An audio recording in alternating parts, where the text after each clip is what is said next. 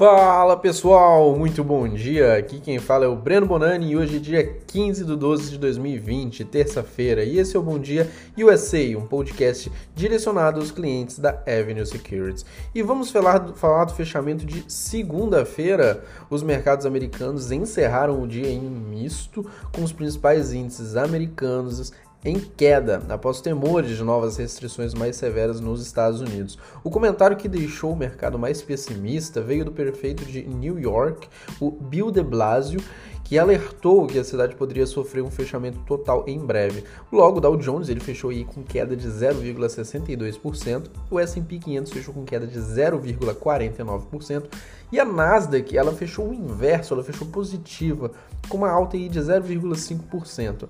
Na segunda, a gente teve destaque para os setores de Biotex, XBI, com leve alta aí de. leve alta não, com alta mesmo de 2,61%. Tecnologia XLK com leve alta agora de 0,33%. Já na ponta negativa, a gente teve petróleo XLE com queda de 3,56%, industrial XLI com queda de 1,31% e materiais XLB com queda de 1,28%. Do lado da economia, ontem a gente não teve nenhum dado relevante que valesse a pena comentar aqui. E do lado do dólar, na segunda, né? O dólar encerrou o dia em alta, cotada 5,12, uma alta de 1,55%. No cenário externo, a decisão de prorrogar as negociações comerciais entre Reino Unido e União Europeia manteve vivas ali as esperanças né, de um eventual acordo. Além disso, o mercado segue otimista com um pacote de estímulos aí que deve sair. Já no cenário interno, os economistas aumentaram suas estimativas para a inflação tá, do Brasil para o final de 2020, que passou de 4,21% para 4,35%, e prevaleceu também no radar dos investidores a cautela em relação ao fiscal brasileiro. Do lado de hoje, pessoal, começando no continente asiático, né, as ações elas operaram em queda, mesmo após a China apresentar um crescimento de produção industrial de 7% em relação ao ano anterior, e além disso, as vendas de varejo na China aumentaram 5% em novembro, mas ficaram atrás das previsões que esperavam um crescimento de 5,2%. Logo, o índice de Xangai ele fechou com leve queda de 0,06%, praticamente neutro, enquanto no Japão a Nikkei fechou com leve queda de 0,17%. Na zona do euro, as ações elas abrem leve alta com os mercados europeus mais cautelosos e de olho na evolução do vírus, possíveis novas restrições na Inglaterra, Holanda e na Alemanha, e além do acordo do Brexit. A Eurostock subia leve 0,55%, hoje 7h50 da manhã no horário de Brasília, enquanto o setor de automóveis puxava para cima com alta de 1,2%. A K40, índice francês, subir aí, né, com leve 0,44% de alta, e a DAX, o índice alemão, né, também subia 0,75%. Do lado dos principais futuros americanos, eles amanheceram em alta, com o futuro do S&P 500 subindo 0,57% e o futuro do Dow Jones subindo 0,52%, hoje 7,50 também da manhã, né, do dia de hoje. Do lado da agenda, a gente tem preços de bens exportados, preços de bens importados, produção industrial e venda da indústria nos Estados Unidos. E agora vamos para destaque de ativos, o que a gente realmente muito gosta aqui, né, de comentar. Vou comentar, inclusive agora começar resultado do terceiro trimestre de 2020 de uma companhia chinesa, tá? Vou falar da Kyurian, código QD. Ela é uma companhia chinesa de empréstimos peer-to-peer, -peer, ou seja, de pessoas para pessoas, né? Que apresentou seus resultados referentes ao terceiro trimestre de 2020 no dia de ontem. E apesar de bater as estimativas do mercado, pessoal, as suas ações encerraram com uma queda de 6,01%, tá? A companhia ela apresentou uma receita de 125 milhões de dólares, uma queda de 62% em relação ao mesmo período anterior. Essa queda, ela se deu conforme o credor apertou seus padrões de aprovação de crédito em meio às incertezas né, macroeconômicas e gerais do ciclo de crédito, ou seja, essa companhia foi impactada pelo fato dela oferecer crédito, né, e por conta das incertezas macroeconômicas que a pandemia trouxe, é, você teve que fazer uns ajustes maiores ali e ter umas restrições novas para que esse crédito né, pudesse ser emprestado para outras pessoas, para que não houvessem mais calotes. Além disso, o crescimento do número de pessoas usando o aplicativo deles foi muito modesto, tá? Um crescimento de 3,8% no trimestre, encerrando em 81,3 milhões de usuários. O número de pessoas emprestando para é, negócios caiu 18,2% no trimestre também, e outro ponto que pesou no resultado foram as taxas de serviço de transação que caíram para 1 milhão de dólares. Teve uma queda de 99,3% em relação ao mesmo período anterior. No mais, a companhia entregou um lucro por ação de 0,33 cents em dólar, acima das estimativas, mas com queda de 43 0,2% no ano contra ano. Como a maioria dos serviços né, que dependiam de emprestar dinheiro, ela viu também é, suas provisões caírem, né, cair agora 87,1% no trimestre, ou seja, ela fez menos provisões, ela fez maiores provisões no primeiro e no segundo trimestre. Todavia, isso ainda não tirou né, de cima da empresa aquela sensação de que nem tudo ainda está bem. Mesmo depois do pico da pandemia, o aplicativo continua rodando com diversas restrições pesadas para novos empréstimos, do que tem dificultado o modelo de negócio da empresa né, e o ganho de escala dela também. Para quem não conhece a Curian, ela oferece crédito é, e pequenos empréstimos para clientes através do seu aplicativo. É totalmente via app tá? E esses empréstimos eles podem ser feitos inclusive de pessoa para pessoa, como, eu comentei anteriormente, né, o peer-to-peer, -peer, mas não são grandes empréstimos, tá, pessoal? Ninguém está emprestando uma, milhões né, de dólares ou da moeda chinesa. É, é, o suficiente, inclusive, para você pagar uma conta de luz ou quitar alguma dívida pequena. São pequenos empréstimos mesmo. Fundada em 2014, com sede na China, ela emprega pouco mais de 900 colaboradores e em 2019 ela entregou 1,7 bilhão de dólares aí em receitas anuais e atualmente ela tem um valor de mercado de aproximadamente 370,5 milhões de dólares. Agora eu vou falar da Alphabet. E quem não conhece a Alphabet por causa desse nome, ela é a Google, tá? Código G-O-O-G. A Google é, sofreu uma interrupção mundial, né? Ontem, na manhã de segunda-feira, e deixou vários serviços, incluindo o YouTube, o Gmail e o Google Drive totalmente offline. O serviço foi restaurado ainda pela manhã, né, de acordo com a própria Google e o painel de status que a empresa mostra, né, que todos os seus serviços estão funcionando normalmente. Esse painel de status ele é encontrado diretamente na internet, lá no site do Google mesmo. Durante a tarde, a empresa confirmou a interrupção dizendo que foi resultado de um problema interno e não de um ataque cibernético, né? Em nota, um porta-voz do, do Google, a CNBC, disse, vou abrir aspas, tá? Hoje, às 3h47 AM PT, o Google experimentou uma interrupção do sistema de autenticação por aproximadamente 45 minutos devido a um problema de cota de armazenamento interno. Fecho aspas, o porta-voz ainda acrescentou, abro aspas de novo, todos os serviços já foram restaurados, né? Pedimos desculpa a todos os afetados e conduziremos uma análise de acompanhamento completa para garantir é, esse problema não volte, não volte a ocorrer. Algumas das maiores empresas, aí fecho aspas de novo, algumas das maiores empresas né, dos Estados Unidos contam com o serviço do Google, incluindo Uber, Netflix e o Twitter.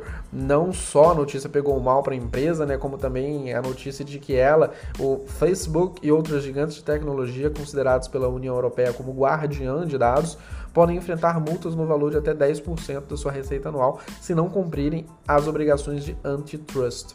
Os chamados gatekeepers serão determinados pelo órgão governamental por terem milhões de usuários e bilhões de dólares em receita. As empresas de tecnologia que violam regularmente né, as regras podem ser obrigados a fazer essas mudanças comportamentais, tá? E ou estruturais, incluindo unidades de desinvestimento. Então, né, empresas como Facebook, o código FB, a Alphabet, código GOG aí, que é Google, e a Apple, né, código AAPL, enfrentaram sondagens antitrust da União Europeia no passado e provavelmente receberão as designações de gatekeeper. Isso sem contar que na semana passada a, a FTC e uma coalizão de estados nos Estados Unidos lançaram ações antitrust contra o Facebook. O governo dos Estados Unidos disse também que pode buscar o desinvestimento do WhatsApp e do Instagram.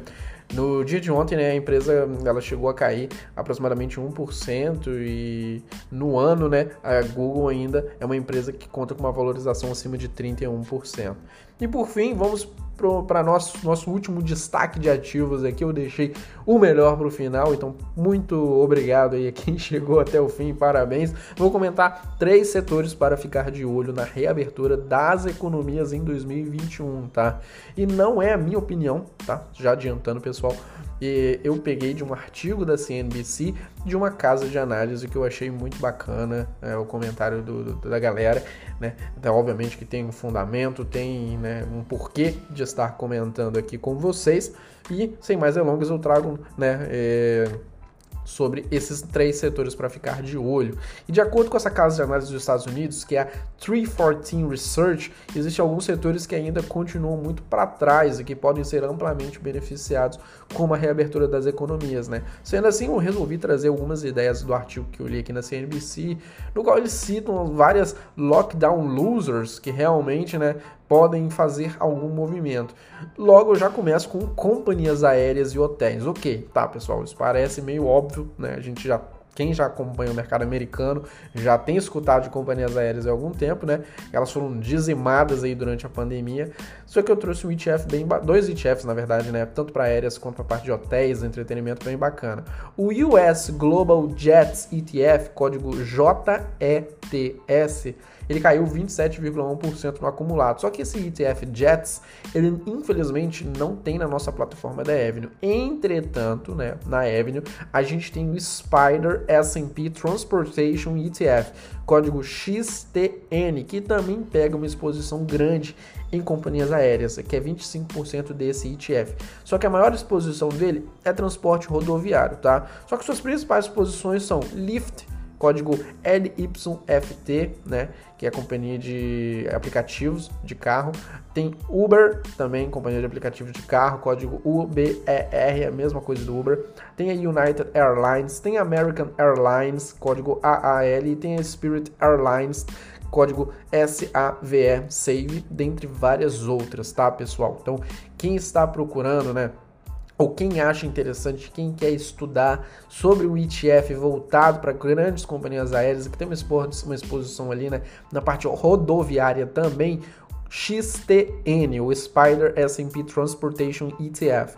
Além disso, eu trouxe o Invesco Dynamic Leisure and Entertainment, código PEJ, tá? PEJ, até repetir aqui de novo.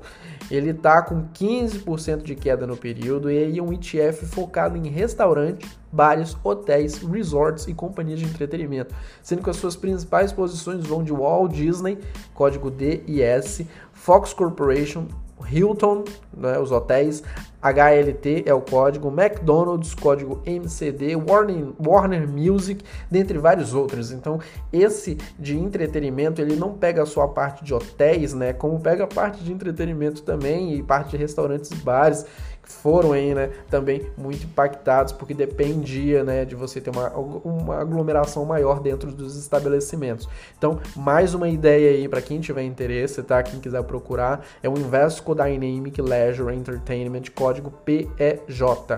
Essa cadeia de eventos, inclusive, né, que eu citei, tanto da parte de aéreas quanto da parte de hotéis, começará a beneficiar outro setor que é o dos refinadores de petróleo, tá? À medida que o consumo de combustível de aviação ele aumenta, aumentando as margens de refino e a produção, levando, né, ao preço do petróleo para cima. Isso, né, se a gente vê uma recuperação desses dois últimos setores que eu comentei, tá? Logo, vamos falar de refinarias, né? O refino de petróleo é outra indústria aí que sofreu um grande golpe em 2020, conforme a pandemia do coronavírus desacelerou o crescimento econômico, diminuindo assim, né, a demanda por petróleo. O ETF Van Eck Vectors Oil Refiners, código CRAK, ele caiu 10,3% no acumulado do ano. Mas também, pessoal, infelizmente, esse ETF ele é um dos mais amplos, mas ele não tem na nossa plataforma ainda. O que temos de alternativa, tá? É o ETF do iShares US Oil and Gas Exploration and Production, que é o IEO é o código dele. O código dele é IEO. Ele é uma boa alternativa, tá? Porque ele pega os principais ativos que essa casa de análise, a 314 Research, citou para ficar de olho no artigo da CNBC. Então por isso que eu trouxe ele também. Eu procurei o mais próximo possível. Esse ETF, né, ele tem mais exposição em produção, que 65% do fundo, né, e do que refino, que é 27% do fundo. Mas como eu falei, as companhias que estão dentro da carteira que interessam. Ele está exposto né, nas principais companhias do setor, como ConocoPhillips, código COP, a Phillips 66, código PSX e a Marathon Petroleum, código MPC e a Valor Energy, código VLO e várias outras empresas também, tá? Companhias dessa parte do setor de exploração né, e produção de petróleo e gás nos Estados Unidos. No acumulado do ano, a Marathon, que eu acabei de citar, né, ela cai 28,8% e a Valero cai 37%, tá? Então, mais um ETF que eu trouxe aí, que é o IEO, o iShares US Oil and Gas Exploration Production, voltado, né, para essa parte de produção e de refino, tá, de petróleo nos Estados Unidos.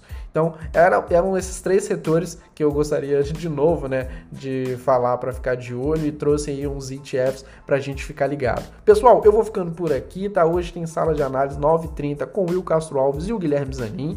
Às 10h15 a gente tem com o Bo Williams, passando em vários gráficos. Quem quiser me seguir nas redes sociais, o meu Instagram é arroba Breno Bonani, B-O-N-A-N-I, tá? No Bonani.